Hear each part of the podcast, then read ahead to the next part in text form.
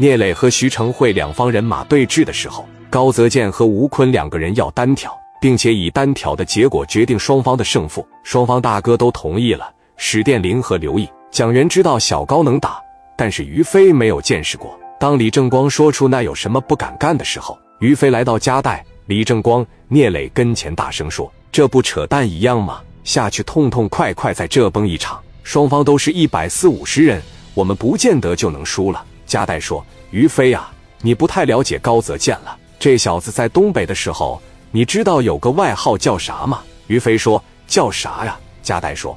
外号小霸王，没两下子他敢叫小霸王吗？而且小霸王高泽健只听李正光一个人的，别人一概不听，身手极好，又和白小航学了不少招数，不但有力量，而且小伙打得贼漂亮。去了北京以后，没事的时候总跟着白小航对练。于飞一听说小高还真是有两下子，这小子真能打是吧？老能打了。正光说：“你放心吧，小高单挑基本上没输，我现在肯定是打不过他。”于飞更加吃惊了，问：“咋地呀，光哥你也能打呀？”李正光微微一笑：“你知道为啥小高跟我吗？就因为一九八五年的时候，我大哥去差道里去，小高家里边有个麻将馆，你说谁能拿起拐抽我二哥一下？我二哥好绝子，那么牛逼的一个人，架着拐往小高那麻将馆下拆迁通知，说三天之内全搬走，要是不搬走的情况下，全给你们压死在房间里。”高泽健把我二哥的拐抢过来，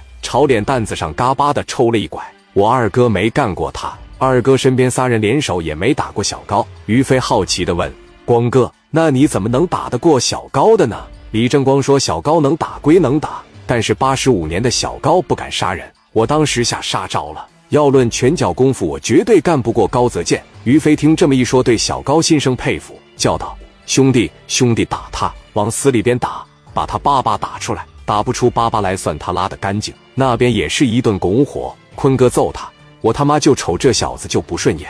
二十多岁的小孩穿他妈什么唐装，装他妈什么功夫大师，把衣服给他扒了。吴坤一瞅高泽健，那就干呗。高泽健回了一句，那就干呗。对于小高来说，不脱衣服光解扣是要打架，把衣服脱了就有点想销户了。众目睽睽之下，高泽健把衣服一解开，往下一脱。浑身上下全是窟窿眼，更是露出了九龙戏珠的大纹身。紧接着，高泽健把九龙大开山提了出来。小高的九龙大开山，当年花了重金三万米打造而成的，特殊钢锋利无比，削铁如泥。吴坤把衣服也脱下来了，拿着一把普通的大开山。徐成会说：“往死里给我打！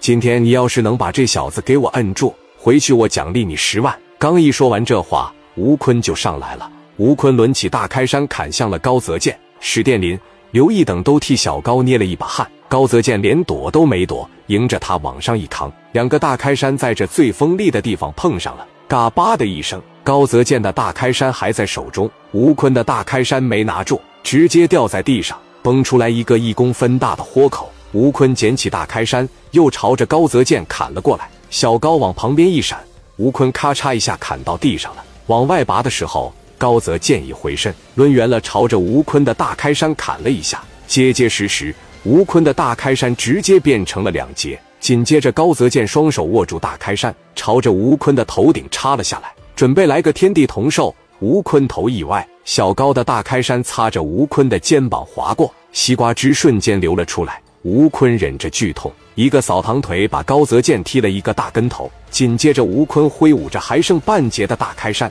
朝着高泽健砍了过来。高泽健手中的大开山迎了上去，一声碰撞后，吴坤的半截大开衫又掉在地上。